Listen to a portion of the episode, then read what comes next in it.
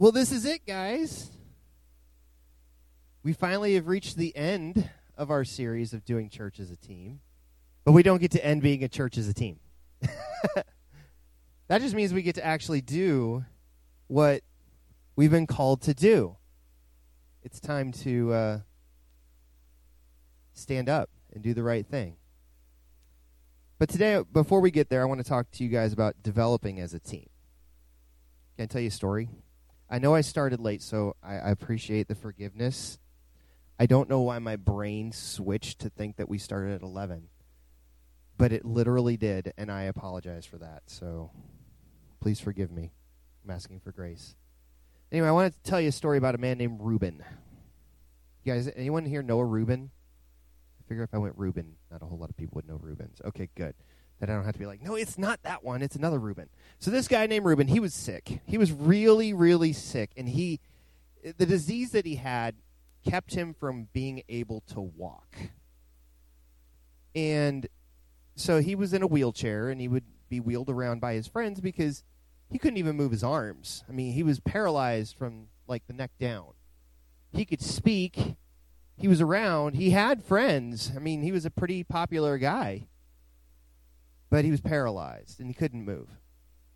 Well, one day, and he was in he was in his house, you know, reading. It's one of the things he could do. And um, his friends showed up. And he came, the friends walked right in the door and said, "Hey, Reuben, you got to come and listen to this preacher. It is amazing, the stuff that he's saying." "But I, I don't want to go." "No, you don't you don't get a choice." His, he had some mean friends, I guess. So they grabbed him, and he couldn't fight them. They grabbed him up and took him over to where this preacher was preaching. And the place was completely packed. It took them a little while to get Reuben there. So they're they're coming up to the to that to the place where the preacher is. The place is completely packed. They can't get Reuben in the door. Well, these are young friends, and they're not they're not the brightest of folks sometimes. So they thought to themselves, what can we do? Because we really want to get Reuben over to the preacher. What are we going to do? And one of the friends, and you know who this guy is. If, if you don't know who he is, he's probably you. He thought, I have an idea. Let's go get a ladder. So they got a ladder, and they climbed to the roof of where the preacher was. They climbed up there, they stuck a rope down, and they pulled Reuben up to the top of the roof. These guys are crazy. Have you ever met a roofer? Is anyone here roofers? I just want to check. Roofers are crazy. If any of you were here and you were roofers, I would just look at you and say, you've got to be crazy to voluntarily be like up that high where you could just fall. Have you ever seen some of these roofs? I mean, that, I had I had this roof on my house in Virginia. It was literally like that. I'm like, uh, no, I'm not going up there. I mean, even to hang Christmas lights, I would not go up there because I don't want to. I have, I'm allergic to falling. It makes me swell up all over my body and makes me break bones. Um. But anyway, these these these four friends, they grab up Reuben and they take him up on top of this roof, and they're like, I've got the idea. They take tools with them. And they are banging on this roof, tearing it up, ripping it up. Because they're like, yeah, the preacher's going to be like right there. Bang, bang, bang, rip, tear, busting up. Can you imagine if someone right there was just pounded on the roof, destroying it, trying to get in? Can you imagine if it was your house in your living room and someone was banging on your roof, tearing it up, trying to get in? I don't think you'd be a very happy homeowner at that point. You're probably starting to calculate what your homeowner's insurance payment's going to be and how you're going to get them to pay for it. Anyway, so they finally get the roof opened up, and they drop Reuben in down to the preacher, and the preacher's just looking at him and looking up at the ceiling. What in the world is going on? It's not like this thing happened instantaneously. It takes a little while to take apart a roof. And you know what the preacher said? The preacher looked at him straight in the eyes. He looked at all his friends. And he said, your friends must really like you. And he said, my son, your sins are forgiven. And Reuben walked out. Now, I, I played a little bit. You guys know this story already by now. This was Peter's house. If you know anything about Peter, he was not a very calm man. I'm just happy this, I'm just happy the Bible didn't record all of Peter's statements at this moment. We would have a very different Bible. But see, the thing is, is that there's two important things to remember about this story that we find in Mark chapter two. First of all, the preacher was Jesus. The house belonged to Peter.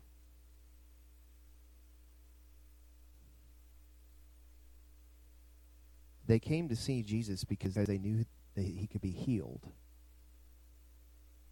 And they were so adamant about this. They had so much faith in this healing. They didn't wait. They took an extremely big risk by tearing up another man's roof. I mean, they could have been shot.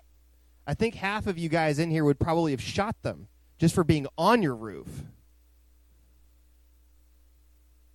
I don't know what the is- Israelite equivalent would have been of sh- shooting. Maybe uh, pull out some stones from a creek bed and, I don't know. Let's just say the rod and staff would not be comforting them. Um,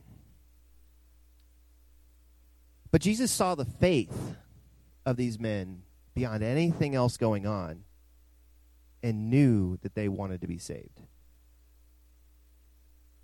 See, the thing is, is that sometimes um, we forget where faith comes from. It comes from God. And even when the things that are done in faith don't turn out quite the way you want them to, you do have to remember where it came from. It comes from God. All right, so I'm going to show you a couple pictures.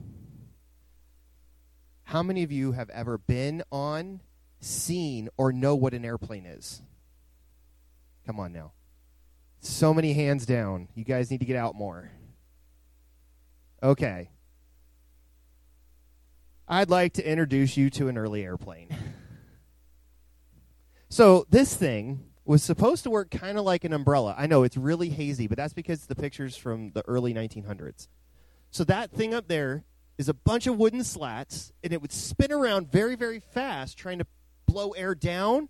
And then on top of that, it would go like that. Guess how well it worked? It didn't. Here's the next one. This one is hilarious. So this one they'd actually designed after an eagle. They figured out that they needed something to be able to push it forward, so they put a propeller on there. They actually have a video of this one. You see these these things right here? I should use laser pointers, a lot easier.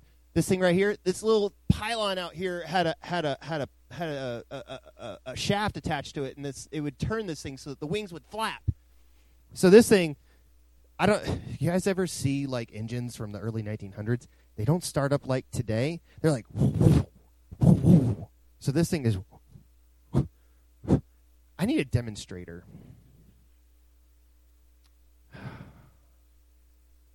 Thanks. Was that a, was that an offer? Okay. So what happened was, is this video is hilarious because you see this thing, and it's trying to get going, and you can see the wings on this thing because it it was it would flow like this. It was pretty kind of cool looking. But it was so violent and so hard, the propeller fell off, the wheels fell out, the whole thing just collapsed. Next time I'll have to get the video. Here's a fun one. I'm just like, what are you, wh- what? What are you doing? What are you doing with that? What do you hope to achieve? See, the thing is, is we find these things funny now. Because we know that that doesn't work. We know it doesn't work because while we didn't come up with that stuff, other people have tried it, and it doesn't work. You can't fly by spinning that in a circle. It just, it's not going to produce the lift that's needed. What's funny is this is all like, this picture was actually from after the Wright brothers' plane. So even after someone had figured out how to do it, they're still trying to figure out how to do it. But that's not the point. The point of what I'm trying to say is, is these guys learned something. They learned that doesn't work. But in the process of it, they did learn other things. Let me introduce you to, to something else. This is the F thirty-five. This is the most advanced fighter in the entire world. Probably the most advanced airplane in the entire world. You cannot see this thing on radar at all. It is capable of taking off from a standstill. It will go right up. It will go right that way. And the next thing you know, it's doing Mach two. It is capable of carrying an armament powerful enough to destroy a city.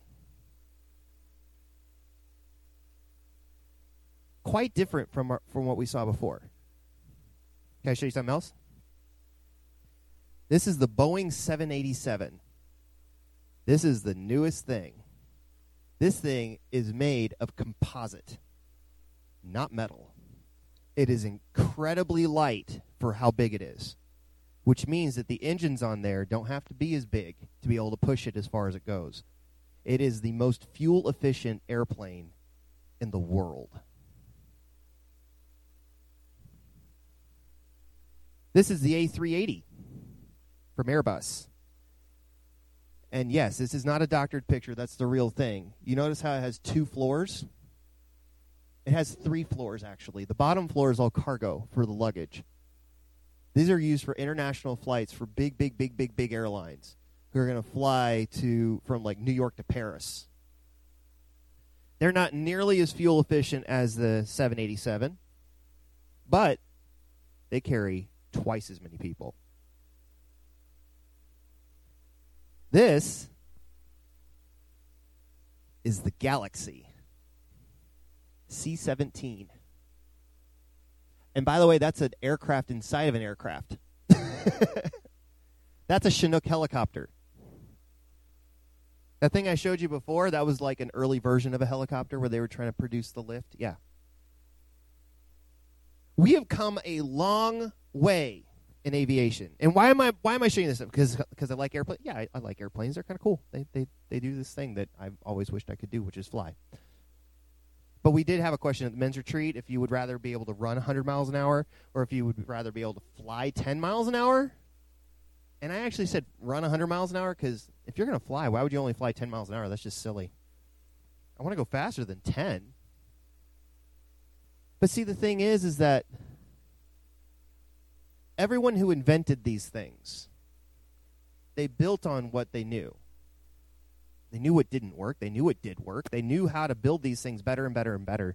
They actually have an, a, an A three eighty. I didn't get a picture of it.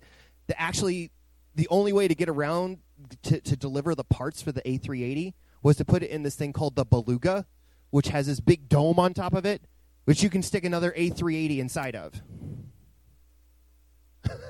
This thing is huge.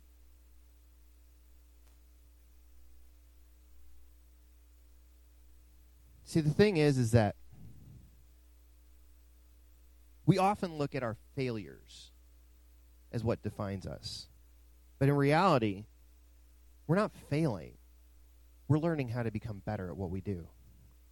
Some of the greatest discoveries ever happen when people just readjust their eyes to see what is best.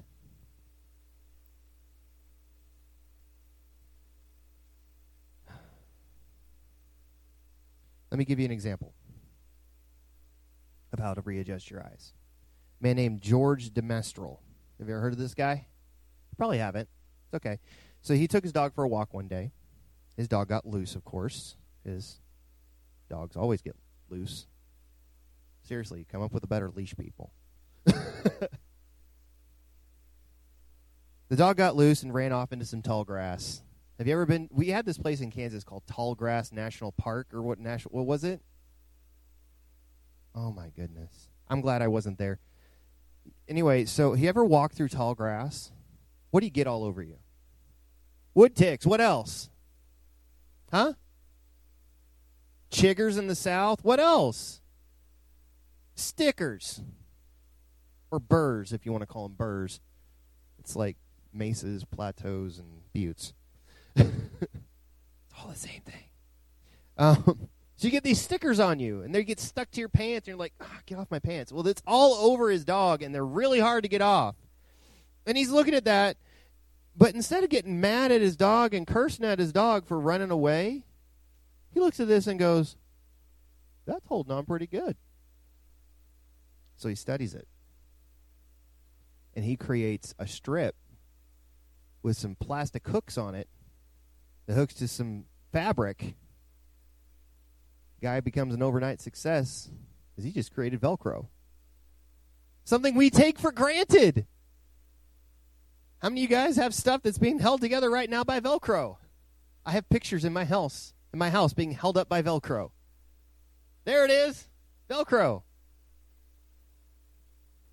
And all because he didn't look at his dog and go, man, you're such a dumb dog. I'm going to have to pull, pull all these burrs out of you. He's like, wait a minute. That's kind of interesting. He thought about it. How can I do this better? Shave the dog. You see, the thing is, is every day we are given opportunities to grow as people and as believers in Christ. But too often we can't see past our situations to see what God is trying to do. In reality, all we perceive is failures and not teachable moments. See, the men on top of that roof, they made some really poor decisions on how to get to Christ. But they got there. Peter had every every right to condemn them and kick him off his roof and say, get away from here. And Jesus just looks at him and says, they got him here. You're healed. The roof is fixable. See, the other thing is it takes a team to build a team, doesn't it? It takes a team to build a team. When I got back from Iraq, I started back into college, and I was met by a group of young people. Well, young, younger than me. They were just out of high school. And man, was I cranky. Have you ever been in a service industry before and served there for fifteen months straight without stopping, twenty-four hours a day? You come back with this little thing called, what we affectionately called compassion fatigue. A K A I didn't care. And I would, every single day that I was in class, I decided that I was going to be the one that helped teach them the, the ways of life. I was going to be the devil's advocate. Everything that they said, I was going to come up against them and debate them. No joke. Can't see that in me now, right? I said... So they would say they would say one thing, and I would just go the opposite direction just to challenge them. You know what that turned me into? I wasn't that old, but I was the salty old man in class. Nobody liked me. And I didn't make many friends. And I suddenly realized, that's not what I'm supposed to do. I'm not acting the way I should be acting. So the next year, because it takes a little while for you to realize these things, I changed. And I intentionally started working in groups with these people. Despite the fact that they frustrated me so much because their worst day was when their phone didn't work right. Some of you guys look at me that way. It's understandable. I've been on your side. I know how that feels. So many first world problems. You can't get your Starbucks right. I didn't have Starbucks. They were shooting at me. Boo-hoo. See, by the end of the year, I started volunteering, being part of their groups and stuff like that, and guess what? They were teaching me things, and I was teaching them things. And it turned me from a salty old man into a mentor. Because then they would listen to me when I actually had something to say. Because a lot of times I didn't have a lot to say. I would just say something. See, the thing is, is that developing and growing together is something that Christ has always done. When Christ sent out his disciples in Mark six and in Luke ten, he sent them out how? Two by two. Why? Somebody's got their back. Also, if I screw up, you can let me know I screwed up, and then we'll help each other. It's really that simple. Accountability. The disciples were young in their faith. They were young and dumb in their faith. And alone, they may have been able to go a lot of different places, but there wouldn't have been a whole lot of faith building. Not a lot of iron sharpening iron. Not a lot of faith grown. But together, they were able to work on that. And this is one of the biggest reasons why I always say, and I still say today, and I'm going to say for the entire time I'm here, the smallest unit of ministry at Bethel Assembly of God is a team. Smallest unit of ministry is a team. If we can't put a team around it, it doesn't need to be a ministry. Because if God hasn't blessed it, we not we need not be doing it. Without another person there to sharpen our iron, too often we find that we're doing things under our own strength. Now, I will say this about iron, iron sharpening iron. Your spiritual well-being is your responsibility. Not the other person's, yours. They can hold you accountable, but it is your responsibility. Matthew twenty-five says this, "And the man who had received one bag of gold came. 'Master,' he said, 'I knew that you are a hard man, harvesting where you did not, where you have not sown, and gathering where you have not scattered seed. So I was afraid and went out and hid your gold in the ground. See, here's what belongs to you.' His master replied, 'You wicked, lazy servant. So you knew that I harvest where I don't sow and gather where I do not scatter seed. Well then, you should be put. You should have put my money on deposit, put in the bank at least, and earn some interest. So I'm going to take the bag of gold from you and give it to the man who has ten bags. That's a that's a previous part of the story we didn't read. For whoever has will be who whoever has will be given more, for they have an abundance. And whoever d- does not have, even what they have will be taken from them. This servant had one job while the master was away. Keep my money safe. Okay, sir. He was scared of his master. The rest of the servants went out and went, yeah, I'll keep your money safe. I'm going to do even better than that. Watch this. Put ten bucks in, get ten bucks out. Look, here you go. Put five bucks in, get five bucks out. Here I go. I gave you two bucks. Oh, here's your two bucks. Well, everybody else gave me a one hundred percent return on my money. What'd you do? I buried it in the ground because I know you're a bad guy. I'm scared of you. I buried it because I'm scared. What's another word for scared? Chicken. Fear.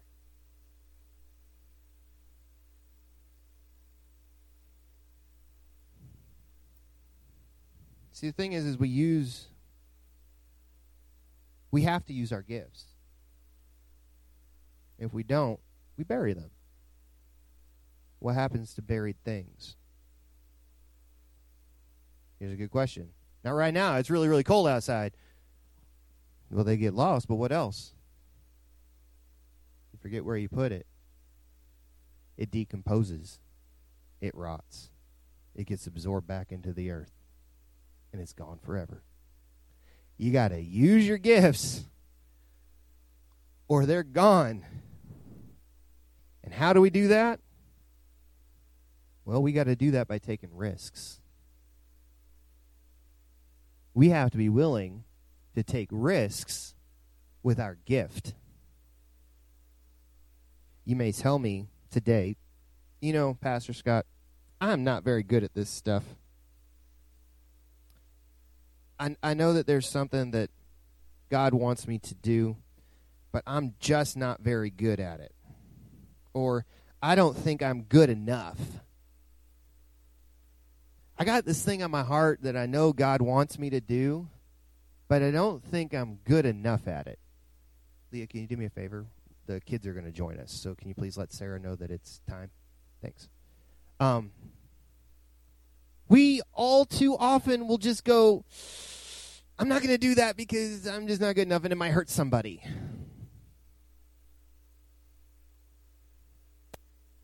Guys, that's what's wonderful about the church.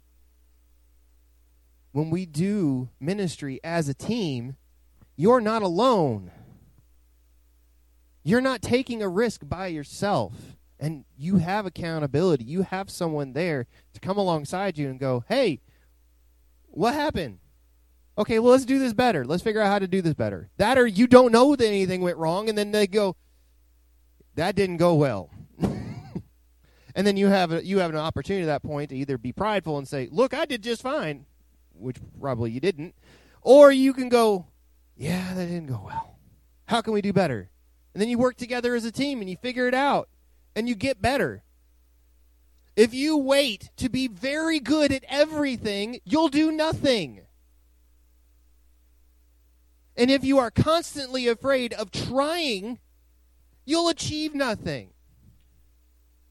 There's a poem I read. I want to read it to you. There once lived a man who never risked. He never tried. He never laughed. He never cried. Then one day when he passed away, his insurance was denied. They said he never really lived, so he never really died.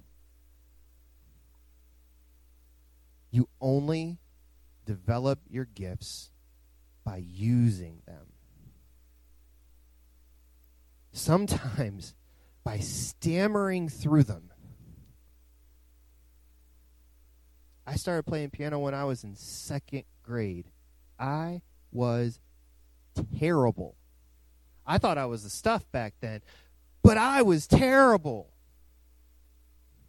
You ever look at people and they think they're the stuff and you're like, nah. But guess what? If they keep at it, they keep learning. They they they they humble themselves and learn and become better. They will become better. They'll become better at what they do. They'll become excellent.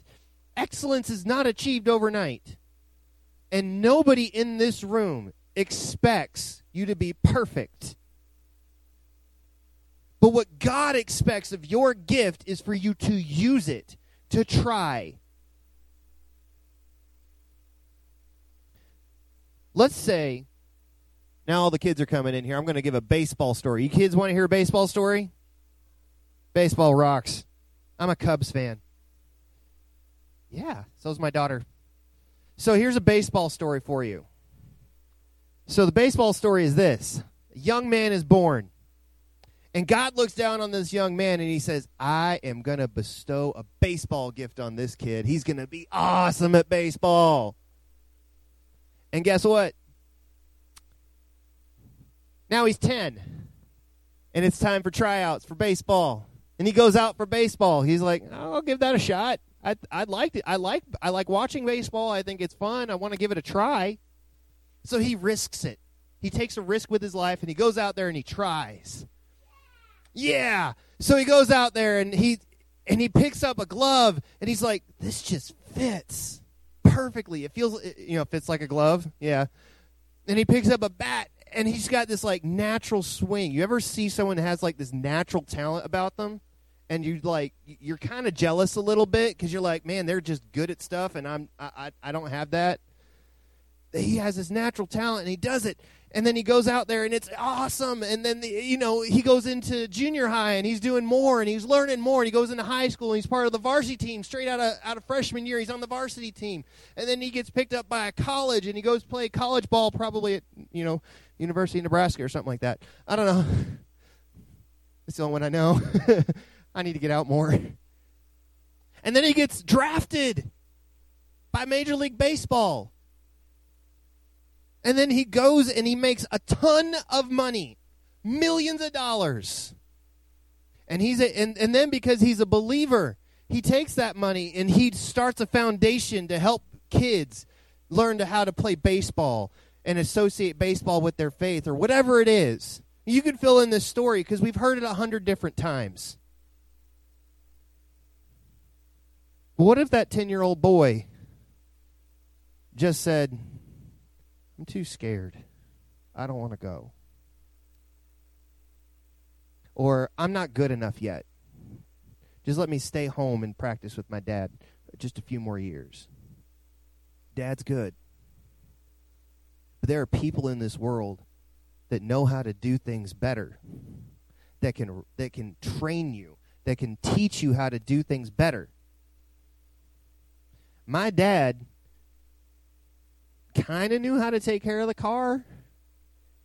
He kind of taught me this stuff. He made sure I knew how to change a tire before I left the house, at least. But the Army taught me how to how to do a lot more. It's okay. You can.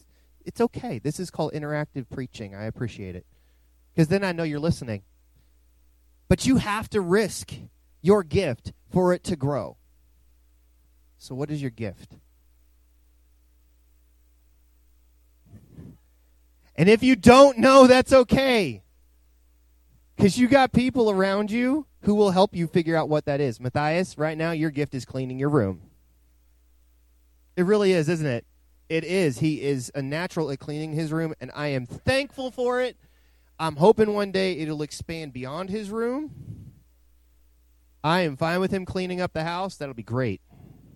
He just doesn't have that that limit yet. Oh, yeah, you'll hit your head. All right.